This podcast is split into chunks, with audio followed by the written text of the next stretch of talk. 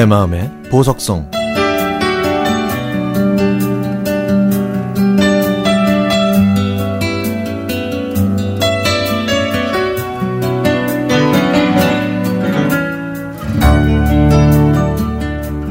여보 당신에게 이렇게 글로 내 마음을 전하는 게 얼마만인가요? 아무리 생각해도 늘 당신한테 받기만 했고 해준 건 없는 것 같네요. 핑계김에 아버지 학교를 통해 당신에게 편지 쓰게 된 걸 고맙게 생각합니다. 지난 세월 동안 자식 걱정하랴, 남편 뒷바라지 하랴, 고생시켜서 미안합니다.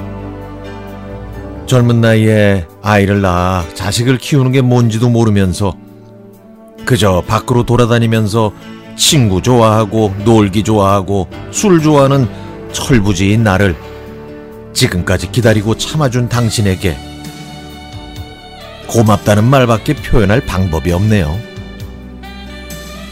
오지랖 넓게 여기저기 퍼주기만 하고 내 것은 챙기지도 못한 채 손해만 보고 물어준 돈만 해도 수억은 되겠지요.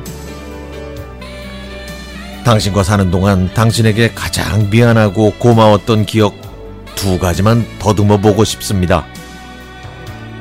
지난 2002년 부도를 맞아 절망한 채 제주도로 갔을 때 당신이 해준 한마디에 마음 고쳐먹고 집으로 돌아와 당신을 부여잡고 펑펑 울면서 재기할 수 있게 해준 당신. 고마웠습니다. 또 하나는 2003년에 심장병으로 쓰러져 생사의 갈림길에서 제발 살려달라고 기도드리던 그때를 생각하면 나란 놈은 참으로 한심했던 것 같아요.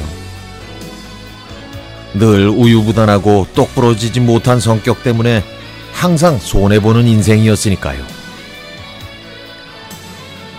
이 편지를 통해 그동안 나와 같이 살면서 당신을 힘들게 하고 마음 아프게 하고 경제적으로도 힘들게 했으면서도 잘난 척 했던 걸 진심으로 사과하고 싶습니다.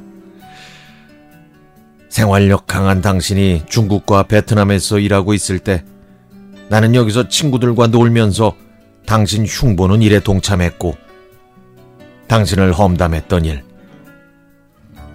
나를 생각해서 해준 말을 무시하면서 당신 마음을 아프게 했던 일. 열심히 일해서 모은 재산을 남에게 퍼준 일 등. 내 잘못으로 당신에게 준 상처들. 정말 미안하고 부끄럽네요.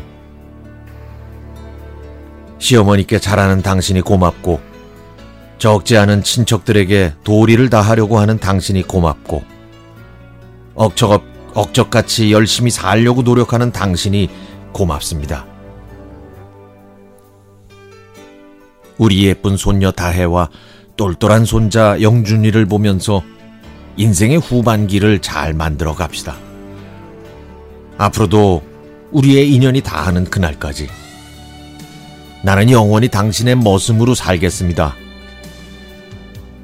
나를 위해 늘 기도해주는 당신에게 나 또한 날마다 변화하는 사람이 되도록 노력할 것을 약속하오. 당신은 나무랄 데 없는 현모양처이자 생활력 강한 며느리고 전문적인 능력을 갖춘 여성입니다. 다혜 할머니, 당신은 나에게 정말로 소중한 자산이고 내 상전입니다. 앞으로는 내가 당신의 머슴으로 살 것을 맹세하니 부족했던 남편을 용서하고 즐거운 일만 가득할 수 있도록 성심껏 노력하리다. 우리 예쁜 손주들과 더불어 아름답게 살아갑시다.